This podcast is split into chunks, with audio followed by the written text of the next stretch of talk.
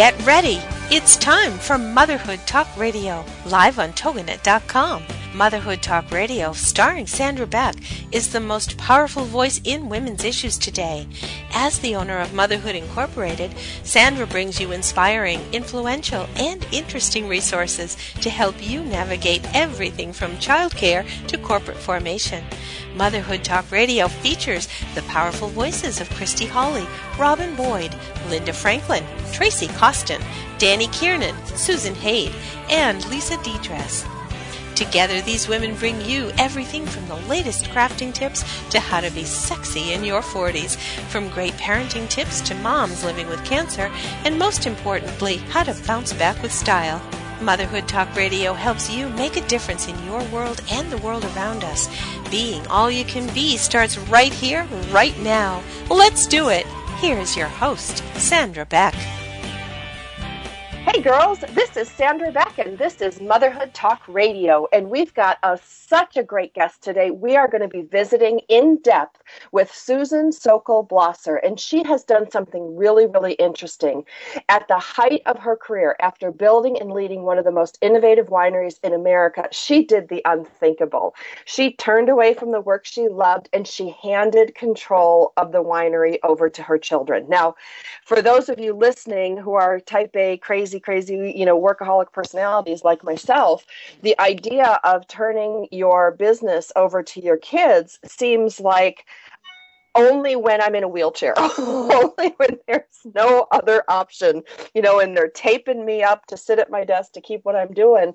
Um, but after reading Susan's guide, uh, her book, Letting Go, uh, which talks about the process of transferring the leadership of a family business to the next generation, I found it really fascinating. Uh, I came from a family of entrepreneurs. My dad uh, and his partner had a small business that bloomed into a big business and uh, control was transferred over eventually to his partner's uh, daughter and son, and then my oldest brother. And it was very interesting for me to be a young woman watching this transition because there was no way my dad was letting me in the business. so I'm sure you can figure out that one uh, for yourself. But um, the fact of the matter is, is when we are very, very successful and we decide to turn the leadership um, of a family business over to the next generation, there's not a lot of guideposts to follow. There's not a lot of people willing to talk about this, and that what is what makes Susan uh, Sokol Blosser's book "Letting Go" so important and so powerful, and such an important read for anyone listening today that uh, owns a family business and that is considering at some point turning over the reins uh, to their children, um, because there are lessons in this book for entrepreneurs, for visionaries, and for parents parents. Um, and it's very uh, honest. It's a very honest book. And that's uh, one of the things that I enjoyed the most about it. So, without further ado, I'm going to introduce Susan Sokol Blosser, her book, Letting Go, and have her tell you a little bit about herself. Susan, welcome to the show. Well, thank you, Sandra. It's a pleasure to be here. I'm so interested in your reaction because family business is a real special niche. I we didn't my former husband and I didn't start out to create a family business. We were just doing our thing. We were in our mid 20s. Um, we decided we wanted to have a vineyard and actually the story is kind of interesting because we were two liberal arts graduates we we were well educated we went both graduated from Stanford University but in liberal arts we had no business or financial training and no agricultural training, although we decided to start an agricultural business by starting a vineyard. We decided we wanted to grow Pinot Noir, which is the great grape from the Burgundy region of France, and which had never done well in the United States. And we decided to locate in Oregon, which had no wine industry. So it's a good thing at that point that we didn't go to any business counselors because with a business plan like that, they would have laughed us out of the room. But look what happened. In one, the space of one generation, Oregon wine, and especially Oregon Pinot Noir, is found worldwide in the very best restaurants. It's an industry that contributes over $3 billion to the Oregon economy. Grapes have become the number one fruit uh, produced in Oregon, and there are over 600 wineries. So miracles happen. That's the first thing I want to say. If you have a vision, you know, don't give up on it, although it takes a lot of hard work. And the old saw about it takes 20 years to be an overnight success is really true, except in our case, it was 30. So, in the, we were in our 20s at that point, and I, it really was my husband's idea, and I went along as a dutiful wife. I would never have started a vineyard on my own, and it took me years to really buy into the vision.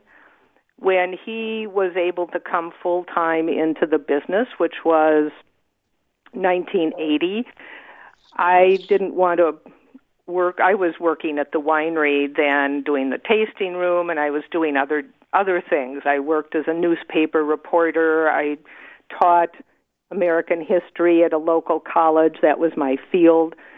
It's a good liberal arts major. And I decided, what could I do? Well, I could manage the vineyard. Well, I'd never grown anything, but I learned and I was so proud of myself. You know, it was like, look, ma, I'm driving the tractor. Um, I'd grown up in a you know suburban area in the Midwest. I'm from Wisconsin, so these were all new skills, and I really loved it. And it really connected me with the land in a way that I never could have imagined. If I'd lived all my life in a city, I never would have developed that sense of place, the connection with the earth that I developed by managing the vineyard and working in it, handwork, tractor work, all day. So then in 1991, or at the end of 1990, um, my husband was really burned out. Building the Oregon wine industry was tough. And he also our you know we were in tough times. Our standard of living had declined. And one of us needed to get a real job outside of the winery. And it wasn't me although I could have gone back to teaching I did have a teaching credential um, from what I considered my past life my pre-vineyard life but the reality was that he could command more money in the marketplace than I could, and he was ready to go back to city planning, which is what his, his field had been. So, who would take over the winery? Well, I got the job. I got it. It was something I never would have been hired for. Um, I did not have the financial background. I don't have an MBA. It was totally, you know, on the job training. But I was willing to work for half the salary that he got, and I wanted the chance. I'd been watching, and so I took over on January 2nd, 1991, and I ran the winery, which at that point was deeply in debt for 17 years, and brought it out of debt and made it successful um, the name Sokol Blosser, which is the name of the winery, Sokol Blosser Winery in Dundee, Oregon, is a combination of our family names. My maiden name was Sokol. I married Bill Blosser, and we put our names together. And um, people used to tease him and say, "Okay, Blosser, how come her name's first? And I used to laugh and say, "Oh, it's because I'm the most important." But there really was a very critical marketing reason, reason for my name being first because we called ourselves SB Vineyard and we didn't want to be known as BS Vineyard. Oh, so, well, I love SB Vineyard because it's my initials, Sandra Beck. So I think oh, you made a yes, smashing choice. That's perfect. That's perfect. So what happened is that in 1990, um, when I took over, the wine industry was just starting to blossom. And we were starting to market nationally and it was it was a good time so that you know I'd like to take all the credit for being successful but I was also in the right time you know in the right place at the right time so over the course of those years I had a vision I wanted to make our winery a values based business I wanted to be sustainable, which was just coming into vogue. I mean, it was a, a word that was not in our vocabulary when we started out. Um, but my goal was to be have a business that was sustainable across the operation so that we looked at everything we did and how we could make less impact on the earth. Um, we looked at the weight of the bottles that we put our wine in. We looked at the materials that we packaged. We, um, I made, went over a long transition period to take the vineyards organic. We're now organically certified at Sokol Blosser, all 125 acres, and that vision, you know, as well as to make fabulous wine that would be sought after um, by people who loved great wine and especially great Pinot Noir. I hired a winemaker um, to take us to that next level. That winemaker subsequently became my husband, um, which is a story that's also in the book. Little romance, um, and probably, and we built a barrel cellar which was a big deal for us, a way to keep our barrels of Pinot Noir in a quiet, dark, temperature controlled space. And we were the first winery to be to gain the U.S. Green Building Council's prestigious LEED certification, uh, which is a sustainable certification. So all of these things worked into my vision, and at the end of uh, 2004, I was tired. But it was more than being tired. I was riding, for example, with a salesman uh, from our distributorship in Texas. Nice young man, and we were having a pleasant conversation. But it occurred to me that when he went home that night and talked to his wife, he was, and she said, Oh, what did you do today? He would probably say, Well, you know, I rode with this old lady trying to sell her wine. And I thought, you know, I think somebody younger might have a better time connecting with this guy. He had a portfolio of many, many wines. I had only a few hours riding with him to make him a fan of mine and we got along, but I thought somebody more hip would have connected with him better. So that was one little thing that happened that I put sort of in the back of my mind. And then I thought my two children by 2004, actually I have three children, but two of them at that point had started working at the winery, Alex and Allison and um, in sales and marketing and finance. They both had MBAs and had gone on to do other things, but had circled back to the winery, which actually was a surprise because we never encouraged them to come into the business. We thought that it was such a tough life. They should probably they would probably be happier doing something else. But they came back so that was wonderful.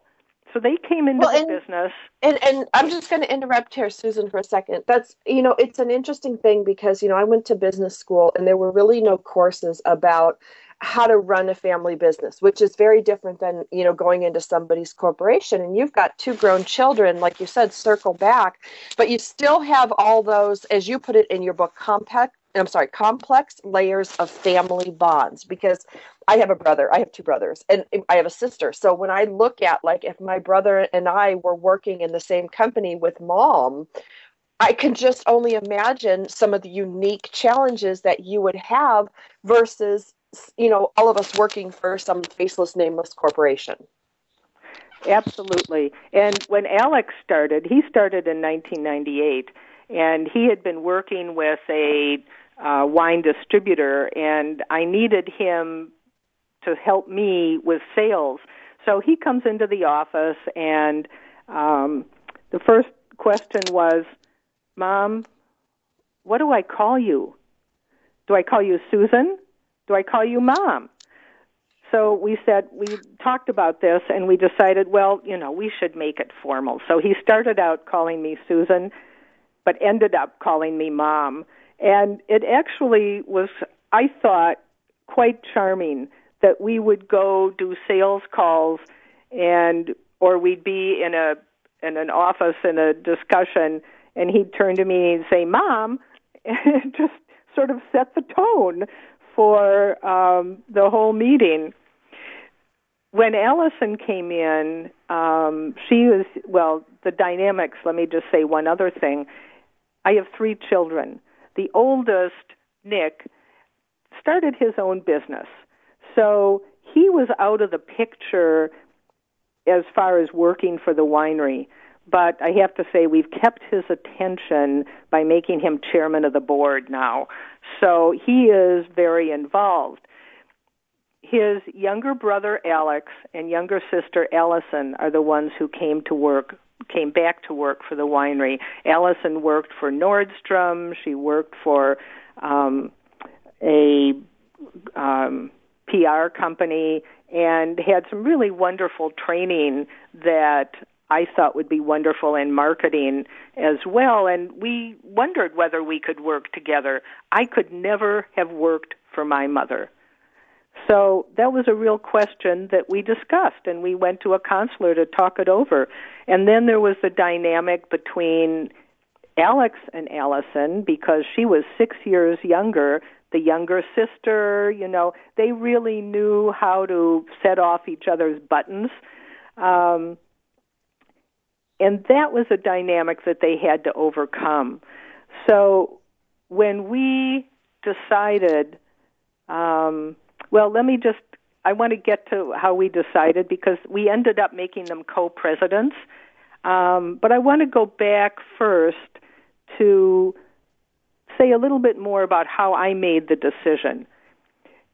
They both had MBAs. I didn't have an MBA. And I wondered if maybe I had outgrown my competency, that I'd taken the winery from 20,000 cases to over 60,000 cases, but you know, the world was getting more complex. We had been under the radar when we started, uh, when Bill and I started, but now at that time, the wine industry was growing and maybe it needed someone with more sophisticated skills, more expertise than I had, particularly if we wanted to expand. So it became a question really of what is in the best interest for the business. And then the last thing was I had pretty much fulfilled my vision for what I wanted for the winery, becoming sustainable, taking the quality of wines to the next level, um, you know, taking the vineyard organic, becoming in the positioning Sokol-Blosser in the upper level of Oregon wines. So, but you can't go on without a vision, and it uh, it struck me that the winery needed a new vision. Maybe it should come from the next generation. They were the ones who were going to be leading it. They should own the vision. So all of these things together, the bit of fatigue, the lack of skills, the need for a new vision made me realize that I ought to do something. And the decision, the final nail came when I went out to lunch with my son Nick, the oldest son, and I happened to mention to him that I was tired, and he looked at me and he said, Mom, I know I've been wondering when you would say something.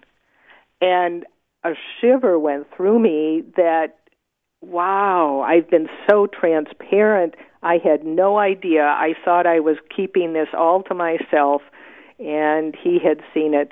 So that's when I instituted. This was 2004. I called a, a friend who her name was Pat Frishkoff. She had founded the family business program at Oregon State University, which still exists and is a great resource. And there are several family business programs at colleges around the country. And she came and talked to us about the challenges of getting the staff to switch their allegiance from me, who had hired them all, to Alex and Allison, who were quite a bit younger than most of the staff, for example. Um, and she helped us come up with a plan for how we would integrate um, Al- Alex and Allison into that. But then there was another la- layer, and that was Alex and Allison needed a business coach. They needed someone who would help them learn to work with each other. And that was something that I would recommend. This isn't something you have to do by yourself. Um, there are people who specialize in this, and having a neutral person is really important. Um, I found it very it was like going to a mediator you know we would have issues that were hard for us to face among ourselves but going to a person who was neutral sitting at the table with them was really helpful it allowed us to say what we felt get every all the issues out on the table and um then we could negotiate so well, and would you say that it helped preserve? Because all I can think about is like me working with my older sister, who's a little bit older than me and very maternal, and then I'm kind of, you know, snarky and obnoxious, walk to my own drum. I can see where a ringleader would come in and just bring everything just to the issue. So there's no sibling things, there's no big sister, little sister, or brother, or mom. You know, that you're talking about a neutral party that can come in and help you move forward with the decisions that need to be made without getting any of the family issues in the way. Is that, am I understanding correctly? That's absolutely right, Sandra. And one of the ways that she put this was, what hat are you wearing when you say this? You know, are you wearing your business hat? Are you wearing your little sister hat? Are you wearing your big brother hat? Are you wearing your, you know, attitude toward mom hat?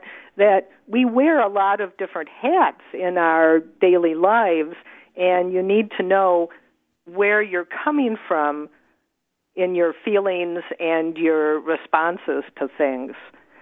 So there were a lot of family dynamic issues that came up and it was interesting how different we saw them. For example, um, I had a terrible time letting go of control, and I didn't realize what a control freak I was.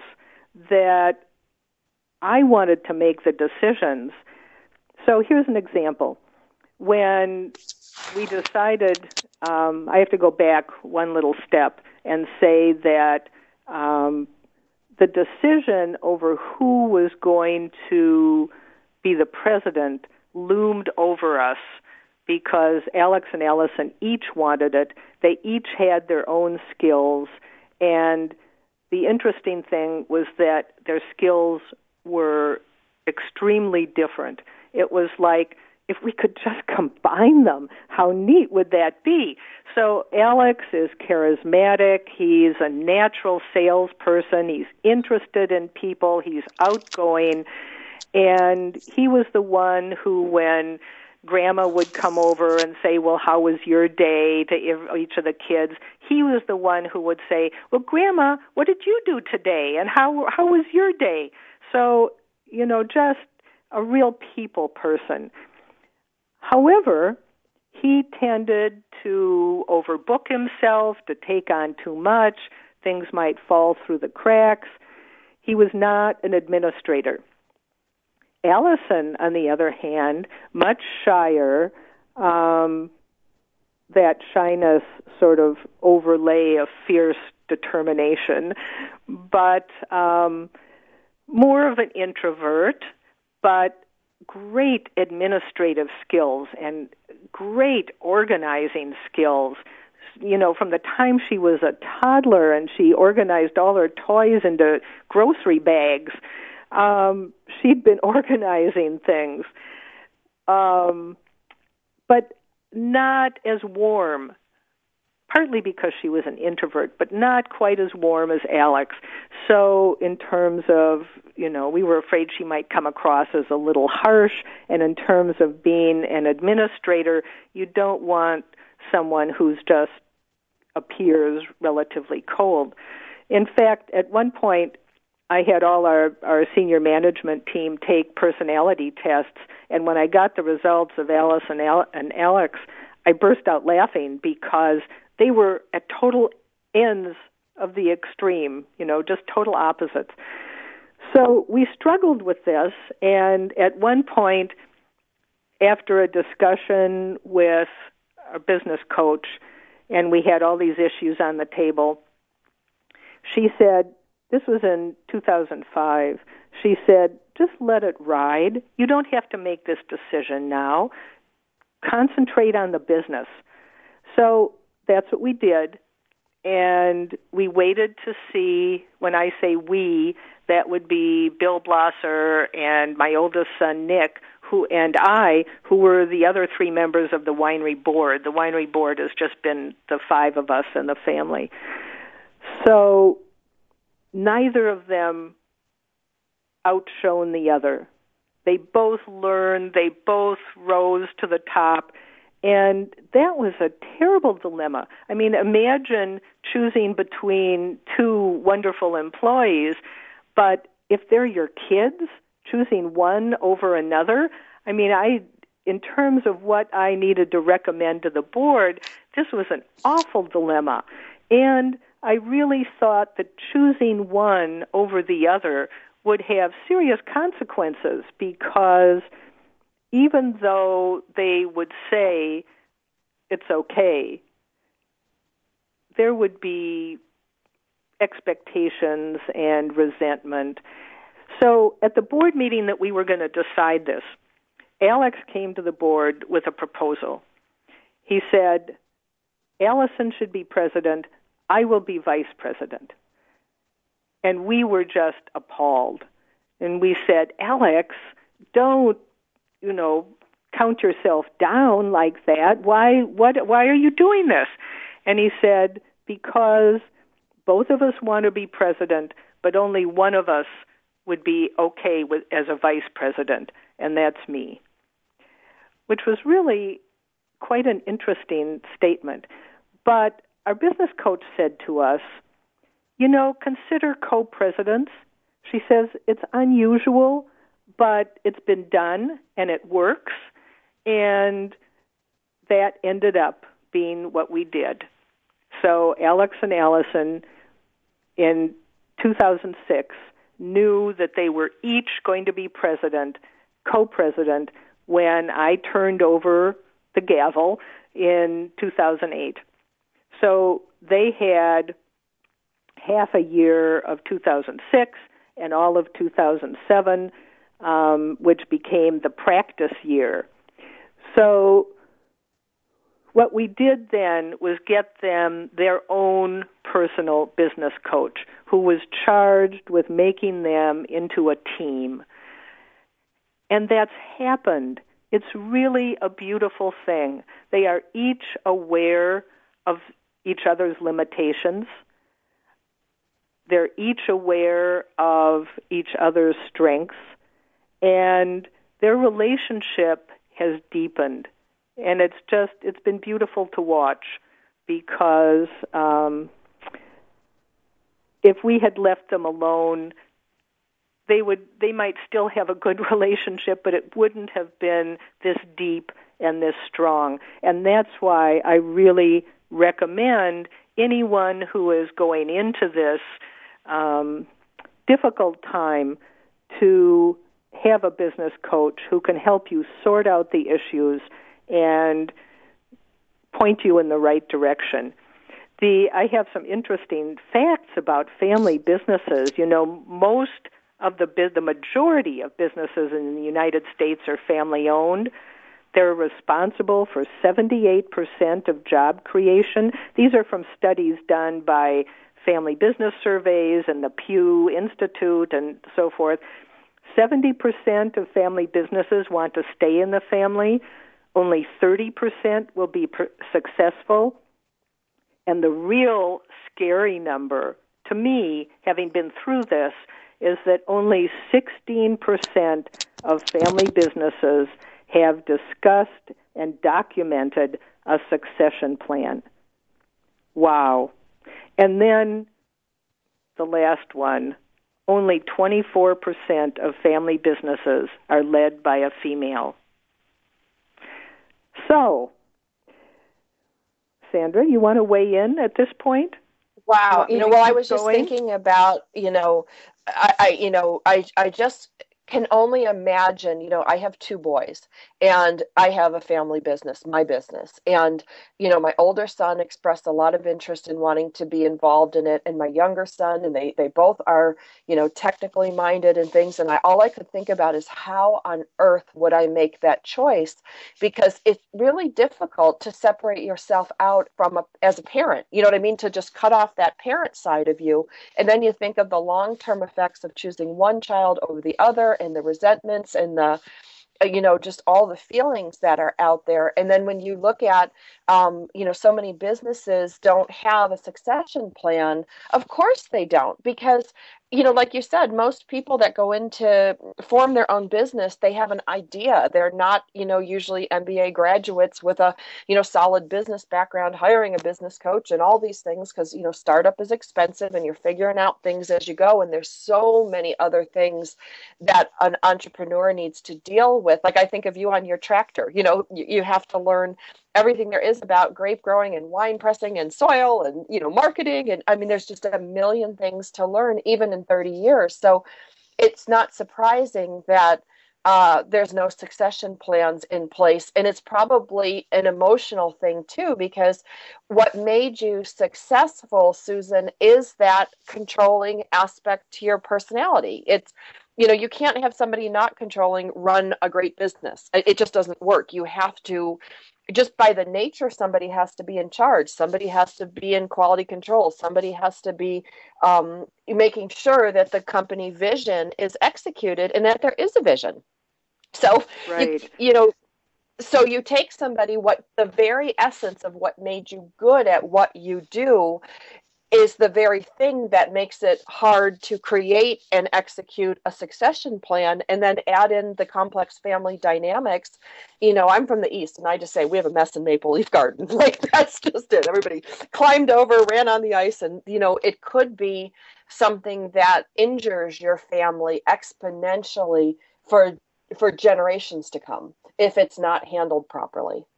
Well, there certainly are horror stories about family family businesses that really are ruined because they didn't, you know, the succession plan wasn't in place. So I think many parents want to bring their kids into the business, but they don't want to give up control. They just want to, you know, have their kids work along with them. And I call this the Prince Charles syndrome where you know the kids are left waiting in the wings for the parents to die so they can take over but they don't really have any training to take over. And i felt like i really wanted my kids to feel in their gut the weight of the business the responsibility for the business. And then i felt in order for them to feel that weight of responsibility they had to have it and for them to have it meant that I needed to step back. So that's what kept me going. But it was so difficult, and I kept asking myself, why is this so difficult? This is something I wanted to do. I instituted it. And I finally, Allison suggested, because I, well, let me give you an example of the kinds of thing I, things I did. Alex decided they they took more of a team approach and he suggested that we have a executive committee that would be him and Allison and the winemaker and the finance person um, and and me, and there would be five of us, and we would discuss the issues, the company wide issues, and we had probably about twenty employees at that time. Um, so we'd meet, and an issue would come up, and you know, my goal was for them to talk over the issue and to come up with a suggestion and I would be the wise advisor and I would maybe offer a tip or two. But I got so frustrated in those meetings because I knew what to do when an issue came up and they just fumfered around and finally I would just trumpet all or as Allison said later hijack the meeting and say, well, this is what you need to do, and that would stop the meeting or you know decide the issue because ultimately people still look to me because I was in name the president although as their they were supposedly supposed to be running the show. And it took a while for me to realize that they needed to make well i mean i knew they needed to make the decision but it took a long time for me to realize what was going on inside of me and that it was number one habit. I was used to doing this. I was used to making decisions. I didn't go to a committee. I just made the decision.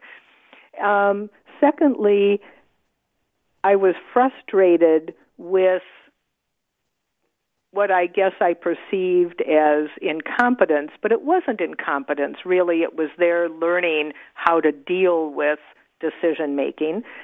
And it was also, I hate to admit this, but I was important as president. Well, it's ego. Of course it is. There's ego, but there's. I'm going to say there's two more anymore. things. There's ego, and that's a completely typical human reaction. You know, everyone would be the same as you. No judgment. I, you know, I could see myself in the same shoes. But the other thing that wasn't put on the table there is experience. Like when my dad and um, his business partner, you know, retired, quote unquote, from the business, they still came in, you know, like three days a week because no matter what, handing the reins over to the next generation, you couldn't discount the 40 years of leadership, company leadership, and the ins and outs and the depth of his knowledge and, and his partner's knowledge that there's no way my brother or, you know, their son and daughter could have because they haven't run it for 40 years. Like that's just, you know, this stuff had to be like second nature to you at that point.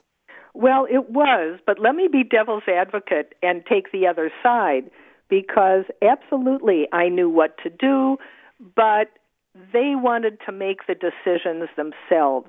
They wanted the experience of making the decision and taking the consequences. So, and I think that's important.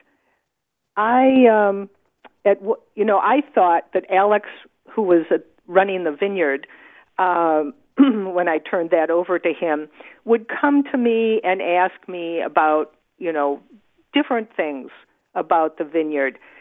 He didn't. And I would see something and I would bring it to his attention. And when I brought it to his attention, I could see a wall go up. So we went to the their business coach, who I had worked with a little bit, and Alex admitted that um, you know, he wasn't. I had been on a pedestal, and I fell off because I made some business decisions he didn't agree with. So I sort of went in his mind from knowing everything to knowing nothing.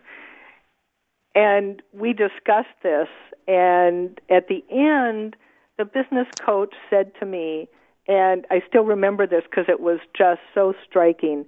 She said, Do you love your son enough to let him go? And that just went through me. She said, He is trying to individuate. He needs for you to step back and let him be himself, be his, make these decisions, and bear the consequences. And wow. I fell over uh, because I thought, how am I going to do this? You know, it was like, and I make this point in the book that all the buzz as you're growing up is about accumulation. You want to accumulate friends and education and expertise and material well-being and you know just on and on and on. Nobody talks about letting go. And in business circles letting go is considered you know cutting back is considered weak so when this came up when she said this to me and I thought wow this is going to take a an act of strength I'm not sure I have. But I knew exactly what she meant. In my gut, I knew exactly what she meant. And the only way I was able to do that was to keep my distance from him. And we had a period of maybe two or three years where we, I don't want to say we didn't talk, but we didn't have the camaraderie we had previously had you know, at um, early on when he just came into the business, we actually shared an office. So I saw him at family events. I was with his. He has twin boys. I was with them as their grandma, but Alex and I had this period of estrangement during which he was becoming his own person and well, and becoming his own director of the company because yes. at some point i agree with you you know because i can only imagine the conflict in you because you have this knowledge you have this skill set but how else does he learn it's like teaching a kid to drive a car at some point they have to get behind the wheel and you can't That's scream right. at them you, you know every minute on the freeway as much as you'd like to um, well i was trying but, to protect him i mean that's sure. what i realized i was trying to protect him from getting hurt, from doing something wrong, and that was the wrong thing to do. I but weren't you also wasn't there an aspect of you that was also protecting your company and your lifetime investment? You know that's what i'm saying. It's more complicated than just a mother. It's more complicated than just a company owner. There's got to be that interweaving of all those things. I, you know it had to be very difficult for you to separate what was what well, yes, and you know, fortunately, the family board uh, we had the the two new co-presidents on a tight leash, so they weren't allowed to spend much money without the board's oversight.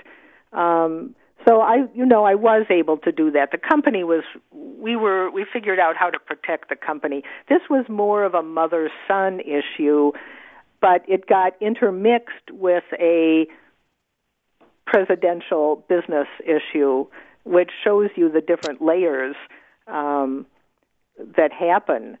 And it was 2007. And one of the reasons that I entitled my book Letting Go was because I felt that I let go of a lot of different things.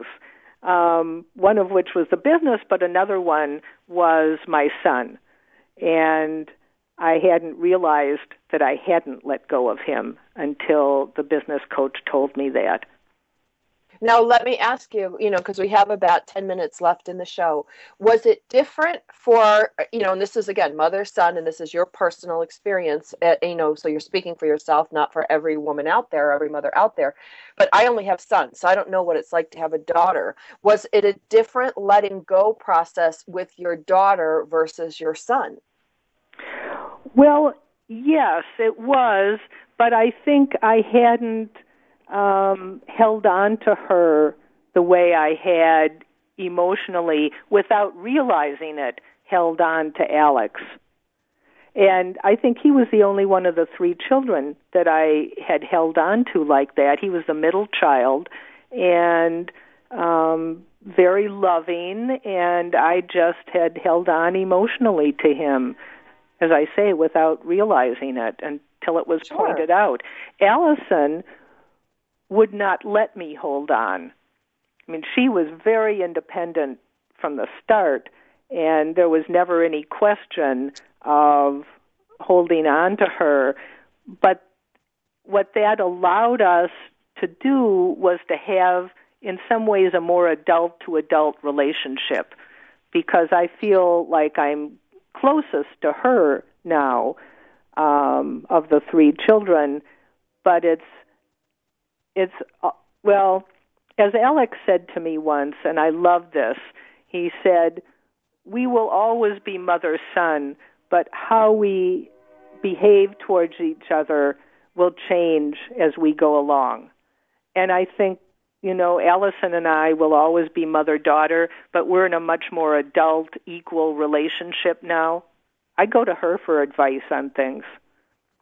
Well, and that's interesting because I have, you know, two boys, and one of them is very, very close to me, and the other one is I'm always chasing him for a hug. You know, he can't even sit on my lap long enough. You know, I can already see the different personalities in there, and it's it's comforting and interesting to hear your experience because gender aside, you know, all of our children are different, and when we work with them in an organization, and you know, I I applaud you for being so open and candid about your children's pluses and minuses as leadership um, positions in your company. And, you know, it's so great that you can do this because you show people like me who has a company eventually I want to turn over to my kids, you know, a multimedia company that there's a way to do this without blowing your kids apart, blowing their self esteem, blowing your relationships apart. You've actually done it and given us a guidebook and a roadmap and been very, very open and candid because I, I know a lot of parents wouldn't be that open and candid about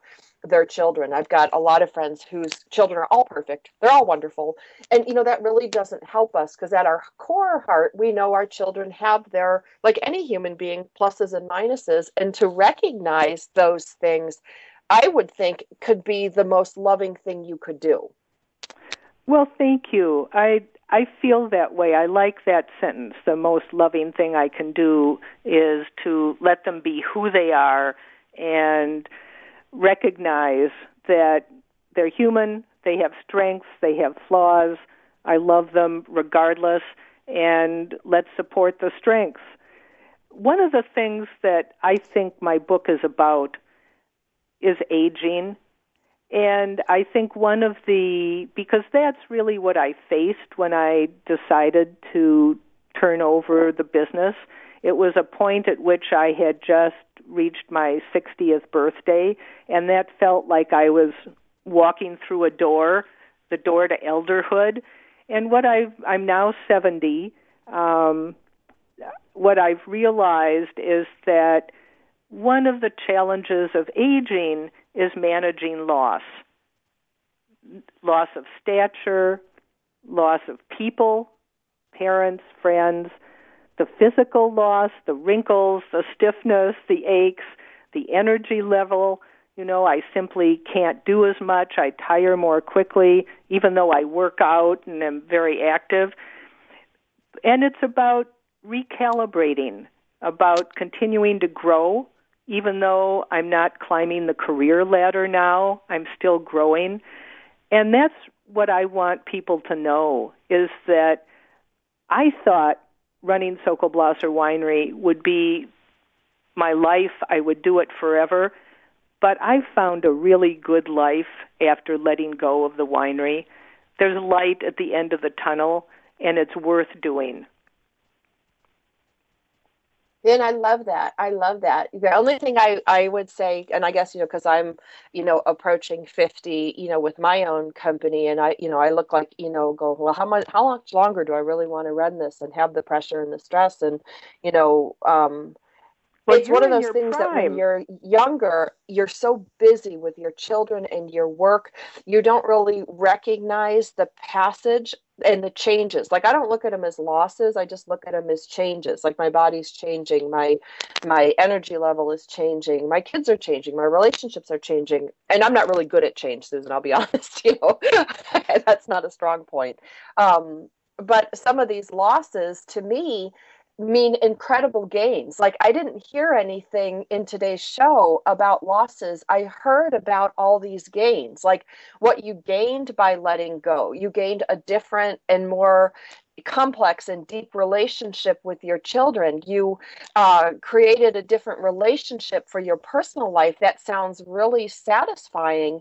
Um, I don't see them as losses. I see them as changes because if they were losses, you'd be on my show being really sad, and your book would be really sad because loss is loss, and and we grieve a loss. But when I look at your book, I felt really good after reading it. I felt hopeful and like, wow, I can do this. I can turn the reins over. I can hire somebody, you know, to be that independent third counsel. I can be aware of, you know, my own trying to figure out where are the mom dynamics versus where are my you know kid employee dynamics or their employees in their own right.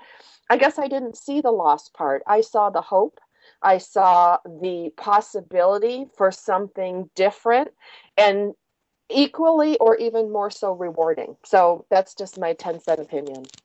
Oh i love it. Thank you for giving it the right spin. Uh, you're absolutely right yeah, so we've got just a few minutes before the end of the show.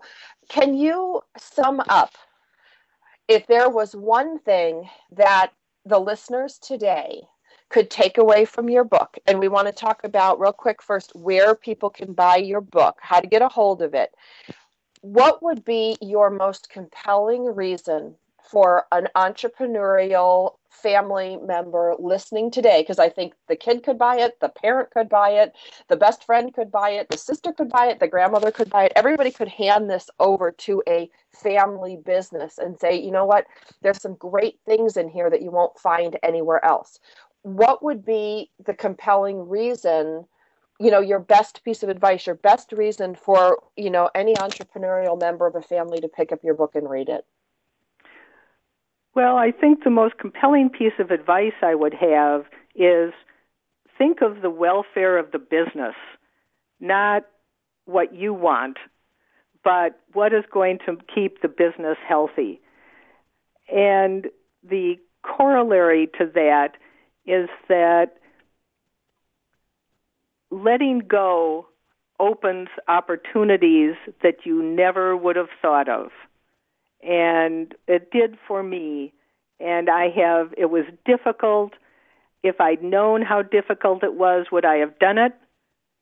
Yes, absolutely. It has been well worth it. And it, part of it was taking the time to plan and deepen those relationships and make it the success that it's been. And Susan, where can we buy your book? Well, I have an author website, which is my name, SusanSokolblosser.com, and Sokolblosser is S O K O L B L O S S E R. Um, and the book is available on that. It's also available at Powell's Bookstore, the largest bookstore in the world. Uh, they have an internet site called powells.com. Um, it is not on Amazon, although the ebook would be, and the ebook is available in numerous places: Barnes and Noble, iBooks, um, many many places internationally. But the paperback is only available at Powell's and on my website. Outstanding, outstanding. Well, thank you very much, Susan Sokol Blosser, the author of the book Letting Go. She's got some other books you might want to check out. Her book today that we talked about was How One Entrepreneur Energized Her Business, Empowered the Next Generation, and Embraced a Bold New Vision by Letting Go. We will check in with you guys next week. Thank you so much, Susan Sokol Blosser, for being my guest today. I look forward to everyone who owns a small business getting a copy copy of your book and finding in their hearts, in their minds, the best transition for their business. This is Sandra Beck from Motherhood Talk Radio, and we'll catch you guys again next week. Thanks for being with us today on Motherhood Talk Radio, starring Sandra Beck. Motherhood Talk Radio brings you interesting, influential, and inspiring guests to help you be all you can be. Everything from great parenting tips to moms living with cancer, starting a family, or starting a business. Making the most of how you bounce back with style. Join us next week for another great guest you won't want to miss here on Motherhood Talk Radio, live every Tuesday afternoon on TogiNet.com.